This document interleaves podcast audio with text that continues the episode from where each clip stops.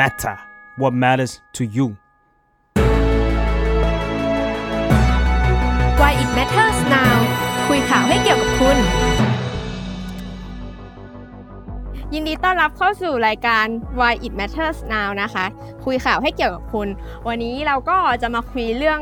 เกี่ยวกับเหตุการณ์ที่จริง ๆ ไม่ได้เพิ่งเกิดขึ้นแหละ อืมเกิดขึ้นมาสักพักแล้ว แต่ว่าสองเดือน เรียกได้ว่าอืม อืม ช่วงสัปดาห์ที่ผ่านมามันค่อนข้างร้อนแรงขึ้น แล้วก็มีเหตุการณ์หลายอย่างที่เกิดขึ้น แล้วก็มีเรื่องราวที่เกี่ยวกับบ้านเราด้วยเนาะอืมใช่ซึ่งก็คือ คือก็คือการรัฐประหารในเมียนมานะฮะอืมซึ่งก็จริงๆรัฐประหารในเมียนมา เดี๋ยวย้อนความให้ฟังนิดนึงนะคะ ว่าจริง ๆ น่าจะได้ยินกันมาแบบอืม2เดือนแล้ว ก็อย่างที่ตูนบอกก็คือ มันเพิ่งจะครบรอบ 2 เดือนไป เพราะว่าเขาเริ่มรัฐประหารวันที่ 1 กุมภาเป็นแบบต้นเดือนเลยค่ะ แล้ววันนั้นก็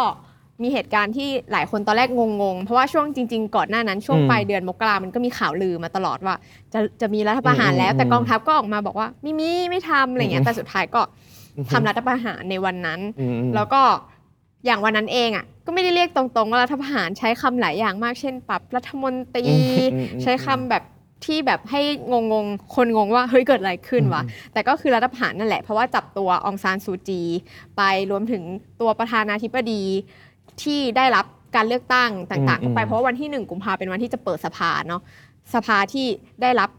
เพิ่งเลือกตั้งใหม่ไป ก็คือต้องย้อนไปอีกนิดนึงอืมว่าปลายปีที่แล้วช่วงพฤศจิกาเป็นช่วงที่พม่ามีเลือกตั้งการเลือกตั้ง แล้วการเลือกตั้งครั้งนั้นอะถึงแม้ตอนแรกคนมองว่าเฮ้ยองซานซูจีนี่น่าจะได้คะแนนน้อยลง เพราะว่าอืมเธอเจอทั้งเรื่องโรฮิงญาอืมเรื่องประเด็นต่างๆเนาะที่เธอเพิกเฉยไป คิดว่าคะแนนน่าจะน้อยลงแต่กลายเป็นว่าพัก NLD ของเธออะ โหครองที่นั่ง 80%เรียกว่าแลนสไลด์เลย ใช่แล้วก็อืมพื้นที่ต่างๆ ที่เคยเป็นพื้นที่ที่พักแบบพักของฝั่งทหารอะอืมได้ได้รับเลือกตั้งอะก็กลายเป็นว่า NLD ก็ชนะอืมทำให้แบบก็หลายคนก็คาดเดากันว่าเป็นเพราะว่าพอทหารมันเริ่มสั่นคลอนถูกสั่นคลอนในอำนาจอะเขาก็เลยทำการรัฐประหารอีกครั้ง แล้วก็ตั้งรัฐบาลเฉพาะการอืมหนึ่งปีประกาศภาวะฉุกเฉินแล้วก็คล้ายๆไทยอย่างหนึ่งคือสัญญาว่าจะเลือกตั้งครับอ่า อันนี้ก็เป็นอืมเหตุการณ์ช่วงรัฐประหารเนาะแล้วก็หลังจากนั้นเราก็อืมน่าจะเห็นภาพอีกอันหนึ่งก็คือ คนก็ไม่ยอมอือหือออกมาอารยะขัดขืนช่วงแรกๆ แล้วเราก็เอามาใช้ด้วยคือการตีหม้ออาใช่ตอนแรกตีหม้อตีหม้อตีไหตีจานอืมอืมอืมมีอะไรก็ตีแล้วเขาก็นัดตีกันทุกสองทุ่มตีกันช่วงแรกๆวันแรกๆก็ตีอย่างเงี้ยแล้วก็เหมือนตะโกนไล่ ตะโกนไล่กองทัพ แบบตะโกนเรียกให้องซานซูจีกลับมาอะไรเงี้ยช่วงแรก ๆ ก็จะเป็นภาพแบบนั้น แล้วสักพักก็ค่อยๆ เริ่มเป็นการประท้วงบนท้องถนนแล้วค่ะ ก็จะมีภาพที่เราเห็นเริ่มเห็นแบบการอารยะขัดขืนของเขาก็มีการนัดหยุดงานอือหือแล้วก็ประท้วงคล้ายๆ ของไทยเลยมีสัญลักษณ์ที่โบขาวก็เอาไปอ่าฮะใช้ หรือว่าที่เราชู 3 นิ้วอะไรเงี้ยสามนิ้วก็ใช้เขาก็เอาไปใช้เช่นกัน แล้วก็อือหือเริ่มมีการชุมนุมที่เริ่มใช้อาวุธอืมากขึ้นจากตอนแรกที่เป็นภาพของอารยะขัดขืนแล้วก็ แต่ฝั่งรัฐก็ตอบโต้เหมือนกันเนาะช่วงแรก ๆ เราจะเห็นข่าวแบบปิดอินเทอร์เน็ต อืมอืมอืมแล้วก็บล็อก social network หรือว่ามีบางรัฐที่บอกว่าปล่อยนักโทษเพื่อแบบให้นักโทษเนี้ยมาจัดการกับอืมผู้ชุมนุมด้วยซ้ำก็เป็นภาพอย่างนี้ในช่วงแรก ๆ แล้วก็มันก็เริ่มมีผู้เสียชีวิตคนแรกขึ้น คือในช่วงกุมภานั่นแหละ ก็ช่วงประมาณ 20 วันแรก คนแรกที่เสียชีวิตก็เป็นวัยรุ่นหญิง 20 ปี ที่ถูกยิงอืมแล้วแต่ว่าเธอก็ไม่ได้เสียชีวิตทันทีเนาะแต่ว่ามาเสียชีวิตภายหลัง ก็เหมือนมีอาการโคม่าแล้วก็เสียชีวิต แต่ว่าเนี่ยผ่านมาคือคนแรกที่เสียชีวิตคือ 19 กุมภาอืมจนถึงตอนเนี้ยโห กลายเป็นว่าเสียชีวิต 500 กว่าคนแล้วที่พม่าสิบคนไหมอืม500กว่าคนแล้วก็อืมถูกจับไป 3,000 กว่าคน เยอะมากอืมเรียกได้ว่ามีบางวันที่เสียชีวิตกันเป็นร้อยคนอืมเลยอืมก็มี คือสถานการณ์มันค่อนข้างแบบ รุนแรงขึ้นแบบก้าวกระโดดมาก ๆ โดยเฉพาะในสัปดาห์ที่ผ่านมาเราเลยตัดสินใจเอาเรื่องพวกนี้มาคุยกันเนาะอืมก็มีเหตุการณ์อันแรกก่อนเลยในสัปดาห์ที่ผ่านมาคือเรื่องที่พบข้าวที่แม่ฮังสอนาฮะตูนได้ยินเรื่องนี้ยังไงบ้าง พบข้าวเหรอ อันนี้อืมได้ยินมาว่า อยู่ดีก็มีข้าวเนาะข้าวลึกลับอ่าเจ็ดร้อยข้าวลึกลับกว่ากระสอบไปอยู่ที่อำเภอ ศพเมยใช่ไหมอาศพเมแม่น้ำยมันแม่น้ำสารวิน ใช่ที่ใช่ แม่ฮังสอนอ่าฮะแล้วก็ก็ชาวบ้านเขาก็สงสัยกันเนาะเออชาวบ้านข้าวงงไหนจริงแบบเจ็ดร้อยกระสอบมาจากไหนมาจากไหนอะไรเงี้ยจนสุดท้ายก็กองทัพเนาะออกมารับใช่ก็คือกองทัพพม่าออกมายอมรับว่าอืมเหมือนแบบซื้อจากไทยเนี่ยแหละ อ่าฮะ ทำให้แบบโหพอสถานการณ์มันรุนแรงอะคนก็มองว่าเฮ้ยเราแบบขนข้าวให้เขาอะอืมอืมแปลว่าเราสนับสนุนกองทัพ อือหือสนับสนุนอาหารให้กองทัพอืมอืมที่แบบ กำลังทำร้ายประชาชนหรือเปล่าอะไรเงี้ยซึ่งตอนแรกเหมือนอ่าฮะ ทหารเราก็ไม่ยอมรับเนาะฝั่งรัฐบาลเราก็อ่าๆไม่ยอมรับ แต่สุดท้ายแล้วลุงตู่เนี่ย ก็นายกประยุทธ์ลุงตู่ก็ออครักบมาอืมยอมรับแล้วก็บอกว่า เอ้ย มันก็เป็นเรื่องเป็นเรื่กาอรงปกติค้าขายใช่การค้าขายปกติอือฮึทุกช่องทางตรงนี้แบบภาคธุรกิจเอกชนก็ต้องกินต้องใช้แบบอือฮึเขาก็ใช้คำแบบชายแดนมันติดกันน่ะอืมเศรษฐกิจมันก็ต้องพ่วงกันอยู่อย่างเงี้ยเขาก็ทหารก็เป็นคนเหมือนเรานี้ก็ต้องกินข้าวไม่ใช่เหรอฮะเอออมอืมลุงตู่พูดแบบนี้ อ่า แต่แบบ เออมันก็ทำให้คนมองว่าโหกลายเป็นว่าเราสนับสนุนเขาหรือเปล่าอืมเนอะในอืมเรื่องขนข้าวนี้ก็เรื่องหนึ่งอืมอืมแล้วหลังจากนั้นก็มีเรื่องของ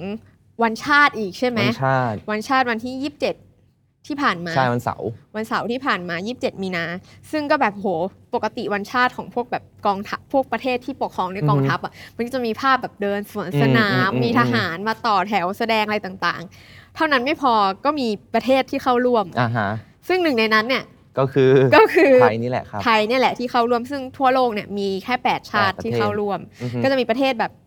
ที่รู้ๆกันอะจีนรัสเซียอืมอะไรอย่างเงี้ยอินเดียปากีสถานมังกลาเทศ เวียดนาม ลาว แล้วก็ลาวไทยของเรานี่เองอือฮึที่เข้าร่วม แต่มันจะไม่อะไรเลยถ้าวันนั้นไม่ได้เป็นวันที่นองเลือดอ่าฮะที่สุดของพม่าอือฮึคือวันนั้นเนี่ยก็มินออนไลน์เนาะเขาก็อืมพูด แล้วเขาก็บอกว่า เออกองทัพเนี่ยจะรักษาประชาชน จะแบบอืมปกป้องดูแลประชาชน แล้วก็จะเดินหน้าสู่ประชาธิปไตยอืมแต่ว่าปรากฏออกมาว่าวันนั้นนี่ก็คือมีการตายสูงที่สุดไหมใช่ 114รายในวันเดียวเยอะมากนะก็เห็นว่าที่มันทะเลที่เดียวก็อ่าฮะ40 คนอืมแล้วก็มีคนที่โดนที่เด็กที่สุดก็คือเด็กผู้หญิงอายุอืม13 ขวบเองอืมรวมถึงที่ย่างกุ้งก็ 27 คนอืมอืมคือเรียกได้ว่าวันเดียวมันแบบเยอะมากๆ แล้วก็อืมหลังจากนั้นมันก็มีภาพแบบที่ทหารเผา ยิงแล้วก็ยังไปเผาอ่าฮะศพใช่ใช่ประชาชน หรือเป็นภาพที่งานศพอะอือฮึก็มีภาพทหารเข้าไปกราดยิงในงานศพอีกอ่าๆๆๆคือภาพมันแบบ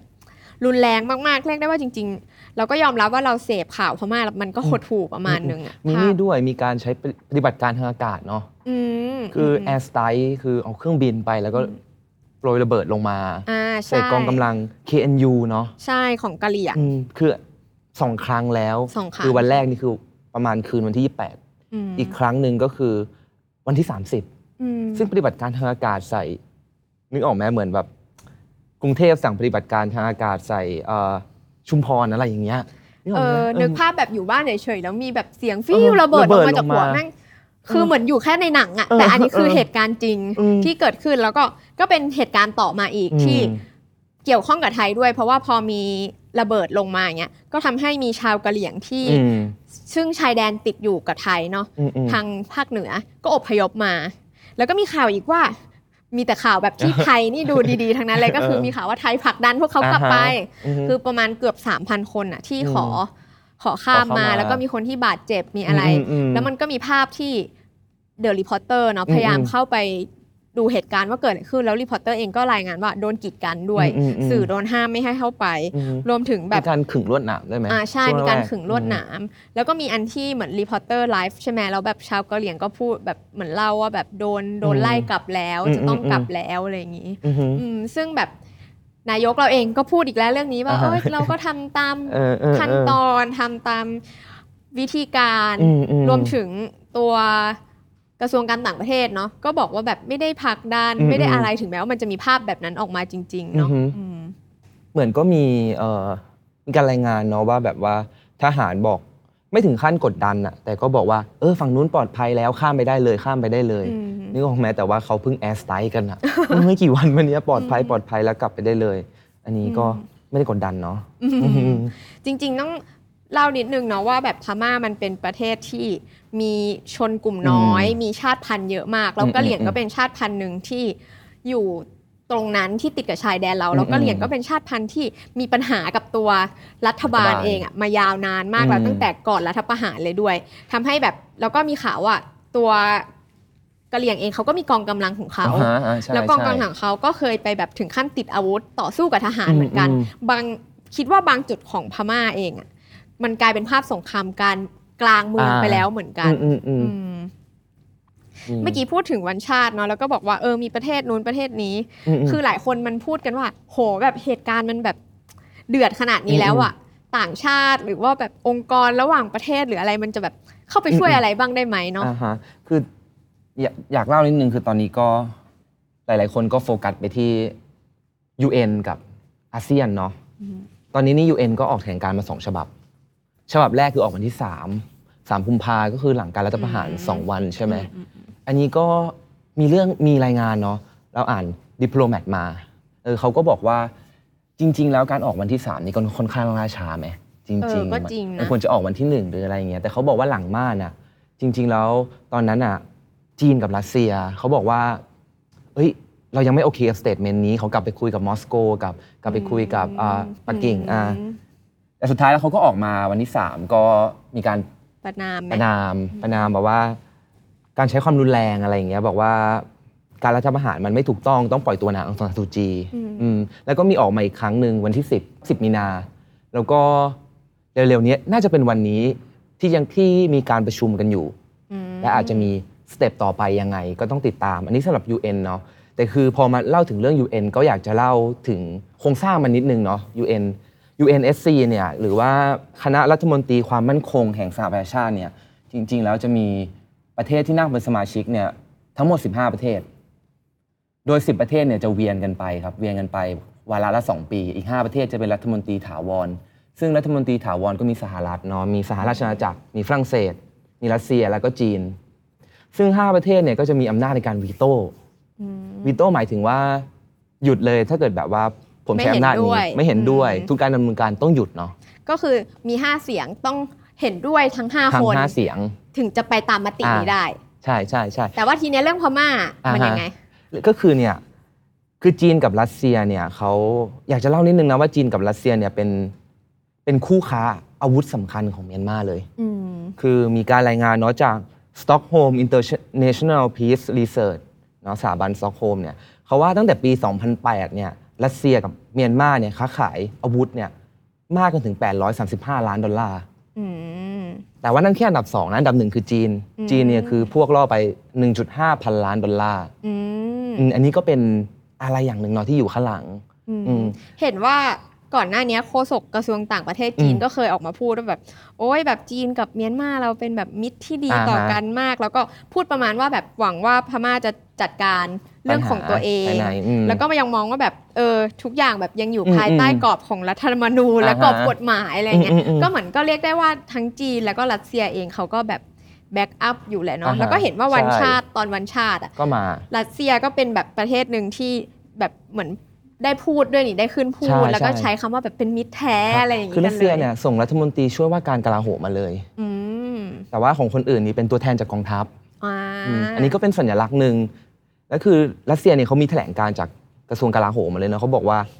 ยืนยันว่าทั้งเมียนมาและรัสเซียเนี่ยจะเดินหน้าต่อในเรื่องความสัมพันธ์ทางการอาหารมก็คือตรงๆก็คือสนับสนุนนั่นแหละอ่าอ่าส่วนทางจีนก็ พูดแบบอ้อมๆว่าจะไม่ยุ่งเรื่องการเมืองภายในใช่ไหมเออแต่ว่ามันก็มีข่าวว่ามีหลังบ้านหลังบ้านพูดมาอะไรอย่างเงี้ยเขาบอกว่ามันจะมี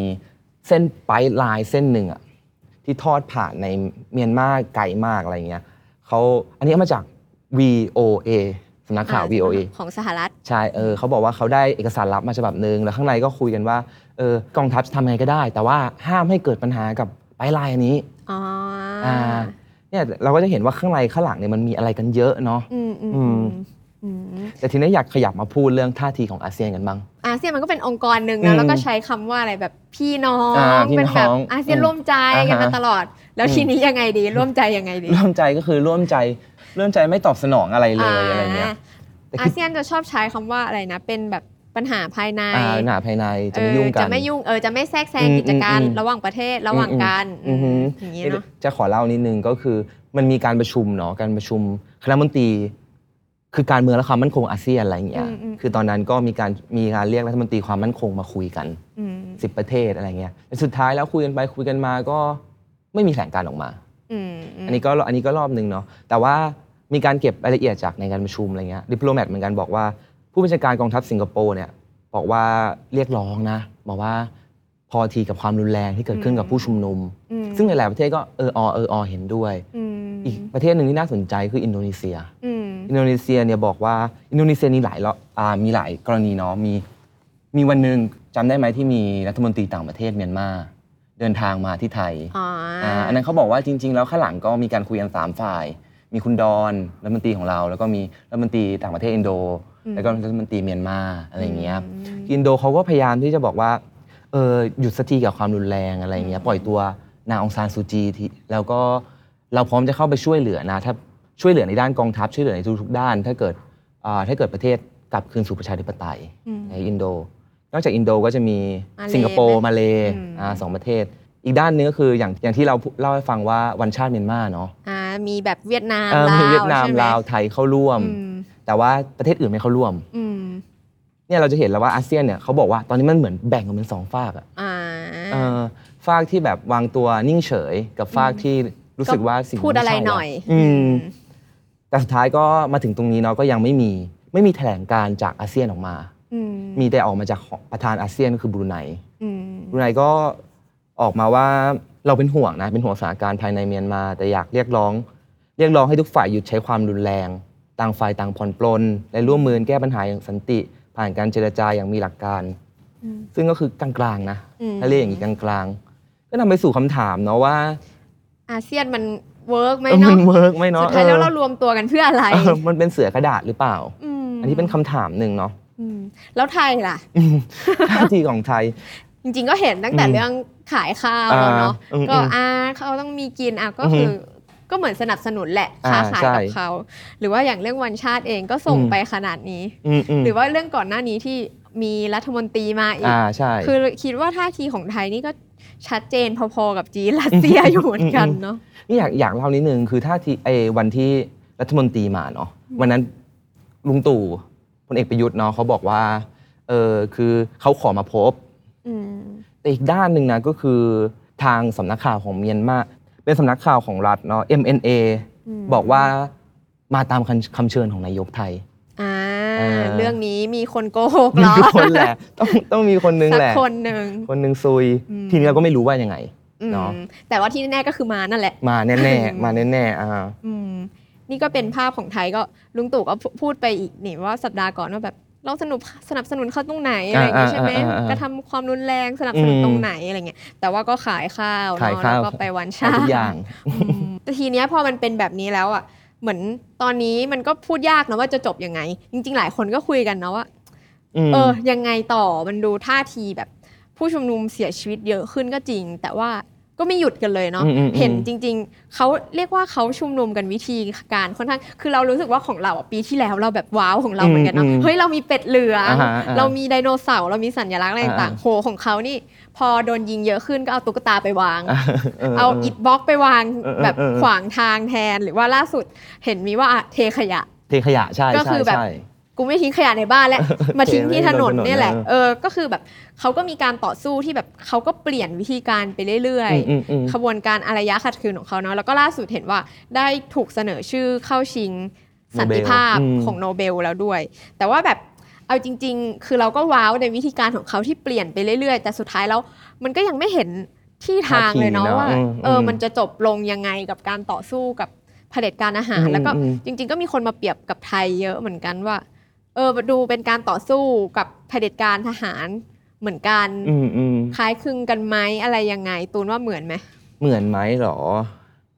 กับท่าทีของไทยใช่ไหมกับการต่อสู้ของกับไทยการต่อสู้ของไทย รู้สึกว่าของเขาไปไวมากเลยนะเออเออเอเอออของเขาแบบการรัฐประหาร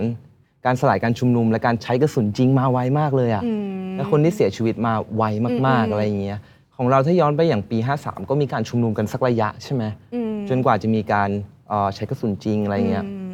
แล้วสุดท้ายก็ 53 ก็มีคนเสียชีวิตแค่ ไม่ต่ำกว่า 90อะอืมไม่ตอนนี้ต่ำกว่เขาพุ่งไป 500 แล้วเออ500 มมีการใช้แอร์สไตล์อะไรมันดูโหด เออมากมันดูเป็นแบบภาพหนังสงครามเออมากๆเลย เออเออ แต่ว่าเออเกิดขึ้นจริงในประเทศเพื่อนบ้านเราอืมเนาะอืมอืมเขาเขาอาจจะเถียงกันว่า แล้วแล้วจะทำยังไงดีนานาชาติอาจจะอยากจะช่วยเหลือผู้ชุมนุมในเมียนมาใช่ไหม อืม หลาย ๆ ประเทศตอนนี้เขาแซงชั่นทางเศรษฐกิจเนาะม อเมริกา UK หรือว่าอะไรแซงชั่นบริษัทของเมียนมาเนาะที่ชื่อที่สองบริษัทอะเขาชื่อว่า MEC กับ MEHL อืมอืมแต่ก็มีคำถามมาอีกว่าการแซงชั่นตรงนั้นอะมันจะช่วยประโยชน์ Work ได้ประโยชน์แค่ไหนใช่หมอะไรเงี้ยรวมเพาะถึงอย่างอเมริกาก็เห็นว่ามีการแบบ ตัดไม่ให้ไม่ให้ตัวกองทัพเข้าถึงบัญชี อ่าฮะ เข้าถึงฟันที่ไปอืมๆฝากไว้ที่อเมริกาอะไรอย่างเงี้ยเนาะอืมแต่ก็ไม่รู้ว่าในแง่อื่นๆ เขาได้รับความช่วยเหลือจากตรงอื่นอ่าฮะหรือเปล่า อ่า เขาถูกแซงชั่นก็จริง รวมถึงจริง ๆ สถานการณ์คิดว่ามันอาจจะบานปลายกว่านี้ได้ เพราะว่าอย่างก่อนหน้านี้ก็มีการตั้งรัฐบาลคู่ขนานขึ้นมาเหมือนกัน อ่าใช่ใช่ แล้วก็รัฐบาลคู่ขนานซึ่งเป็นรัฐบาลของพลเรือนก็ประกาศให้ชนกลุ่มน้อยต่าง ๆ อย่างที่เล่าไปว่าอือ พฮึม่าชนกลุ่มน้อยเยอะเนาะอืมๆให้ชนกลุ่มน้อยต่างๆ แบบที่เคยเป็นชนกลุ่มน้อยที่ผิดกฎหมายอะถูกกฎหมายขึ้นมาอืมเพื่อต่อสู้กับทหารได้เลอ่าฮะยอะไรอย่างเงี้ยอืมๆดังนั้นแบบโหมันก็ไม่รู้ว่าภาพมันจะแบบรุนแรงมากขึ้นหรือเปล่า แล้วก็เพิ่งเห็นเมื่อวานนี้เพจไทยพีเอสเนาะบอกว่าแบบเออเนี่ยพักสันนิบาตแห่งชาติก็คือ NLD เนี่ยมีแผนว่าจะเปิดตัวคณะรัฐบาลอีกอืมเออ แล้วก็อืมเหมือนว่ากองทัพพม่าเนี่ยก็มีแผนว่าอ่าฮะจะ ใช้อาวุธอีกในแบบพวกตรงชายแดนอะอืมอืมมก็คือน่าจะติดกับพวกแถบแม่ฮ่องสอนเชียงใหม่เชียงรายของเราเนาะอืมก็คืออมตรงนั้นที่มีชนกลุ่มน้อยมากมายก็คือเหมือนมีข่าวว่ากองทัพพม่าจะเปิดแบบเปิดศึกตรงนั้นด้วยจะใช้แบบอาวุธยุทโธปกรณ์ต่าง ๆ ตรงนั้นด้วยอือฮึอืมรวมถึง แต่ว่าก็มีข่าวมาเมื่อเช้าอีกว่า รัฐบาลจะหยุดยิง เจรจาจะเจรจาหนึ่งเดือน ยอมหนึ่งเดือนอือฮึ ซึ่งแบบเลยไม่รู้เลยว่าเฮ้ยยังไงมันกันจะแน่ยังไงใช่ไหมกันดี มุมหนึงมันก็ดูเหมือนว่าโอ๊ยสถานการณ์อาจจะดูดีขึ้นอือฮึเพราะว่ามีการหยุดยิง แต่ว่าอืมเราก็รู้สึกว่ารัฐบาลเมียนมาเขาก็พร้อมที่จะละเมิดเสมอสัญญาตรงนี้ใช่ใช่ใช่เสมอมันอาจจะเป็นสัญญาที่ตั้งได้สองวันอืมอืมก็ได้อืมอะไรเงี้ยก็ต้องมาดูกันว่าจะยังไง เพราะว่าเขาสั่งสั่งว่าจะระงับการหยุดยิงหนึ่งเมษาเนาะก็คือ เริ่มวันนี้วันนี้หนึ่งเมษาถึง30เมษาอือฮึ แล้วก็จะไม่ไม่ไม่ใช้อาวุธอือฮึอืมแต่ว่าในนั้นก็ต้องดูนิดนึงนะ คือมันเป็นข้อตกลงกับอ่ากองกำลังชาติพันธุ์ใช่ไหมอันนี้ใช่ไหมใช่หยุดยิงฝ่ายเดียว อืมแต่ว่าไม่ไม่ได้ตกลงกับประชาชนเนาะอื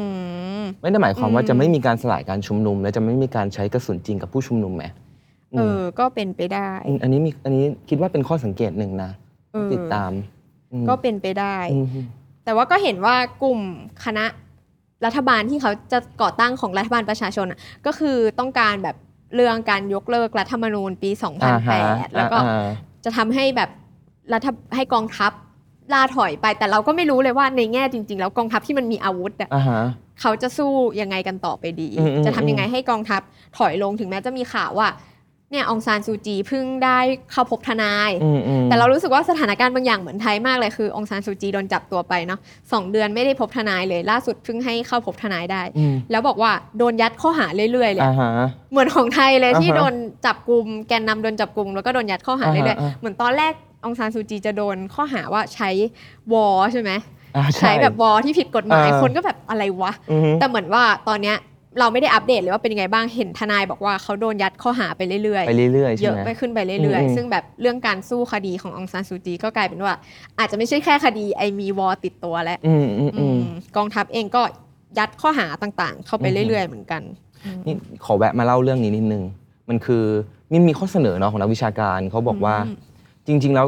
การแซงชั่นของชาติยุโรปเนี่ยอาจจะไม่ได้ช่วยอะไรมากอืมเพราะว่า นักลงทุนใหญ่ในเมียนมาจริง ๆ แล้วเนี่ยคือชาติในอาเซียนอ่าแล้วก็ที่นิ่งเฉยอยู่ใช่ชาติในอาเซียนแล้วก็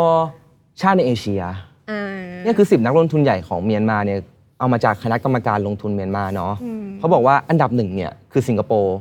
อืมมูลค่าโครงการเนี่ยคือตอนนี้ก็คือ 11,356 ล้านดอลลาร์สหรัฐ คิดเป็นสัดส่วนทั้งหมด 46โห เปอร์เซ็นต์เกืเยอบอะมากครึ่งใช่ มีไทยไหมไอสิบอันดับเนี่ยไทยอยู่อันดับ 6 ครับเอ้ยก็ไทยไม่นี้เบา944 ล้านดอลลาร์เนาะอืมแต่ก็ว่าเป็นถือว่าแค่เยอะร้อยเหละมือนสากันมอืมอันดับ 2 เป็นจีน อันดับ 3 เป็นฮ่องกง เวียดนามแล้วก็ญี่ปุ่นอือืมมที่ซึ่งเนี่ยก็ไปวันชาติมาแล้วตั้งสามใช่ชาติใช่ใช่ใช่มเออทีนี้เราก็ต้องรอดูนะ เราคิดว่านักวิชาการเขาก็ชี้มองว่าเนาะว่าไม่อาน่าช่วยได้อืมต้องเป็นอาเซียน ถ้าเกิดจะแก้ไขต้องเป็นอาเซียนอืม เป็นอาเซียนกับชาติในเอเชียที่จะมาร่วมกดดันอาจจะแซงชั่นในทางเศรษฐกิจหรือว่าจะอะไรอืมแต่เขาก็ตั้งคำถามอีกว่าการแซงชั่นทางเศรษฐกิจเนี่ยมันจะส่งผลกับรัฐบาล หรือว่าอ่าส่งผลกับประชาชนเอกชนอืมมากกว่าอะไรอย่างเงี้ยอืมให้ประชาชนตกงานให้อะไรตกงาน แล้วก็มีอีกประเด็นหนึ่งที่อืมคนเสริมเหมือนกันว่า แต่ก่อนคือสหรัฐเนี่ยแซงชั่นพม่ามานานอืมมากแล้วตั้งแต่ยุคสมัยทหารเนาะอืมเพิ่งมายกเลิกคว่ำบาตรไม่กี่ปีมันใช่นี้เอใช่งใช่เนาะ คือสมัยก่อนสหรัฐมันเป็นมหาอำนาจนำอะอืม เวลาแซงชั่นประเทศหนึ่งคือมันแบบ Impact มาก อ่าฮะ ๆ แต่ว่าตอนนี้มันไม่ใช่แล้วใช่อะใช่ใช่ตอนนี้อย่างที่มตูนบอกคืออะประเทศที่ลงทุนใน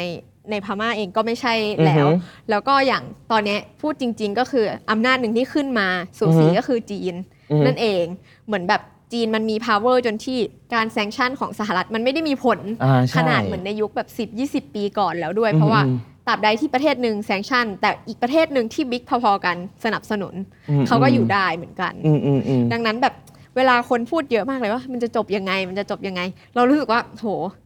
ดูไม่ออกเหมือนกันเนาะอ่ามันว่าจะยากจบเนอะยังไงอืมอืมแต่ก็แอบเชียร์ให้รีบๆจบนะแอบแอบเชียร์ให้ผู้ชุมนุมชนะด้วยแหละอืม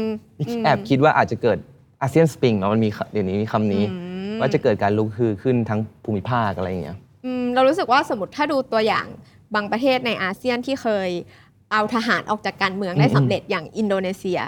คือถึงแม้ทุกวันนี้มันยังมีทหารที่เข้าไปรับตำแหน่งเนาะแต่อินโดคือทหารต้องเข้าไปผ่านการเลือกตั้งอ่าฮะต้องผ่านกระบวนการคือคุณไม่สามารถจะมายึดอำนาจหรืออมเข้ามาเพราะอะไรอย่างนั้นได้แล้วอะอืมอืมอินโดเองตอนนั้นที่สามารถเปลี่ยนผ่านได้ ก็เพราะว่ามีทหารบางส่วนอ่าฮะที่เห็นด้วยอ่าฮะแล้วก็มองว่าต้องเปลี่ยนจริง ๆ แล้วก็ประชาชนทั้งประเทศคือไม่เอาทหารแล้วอ่าฮะ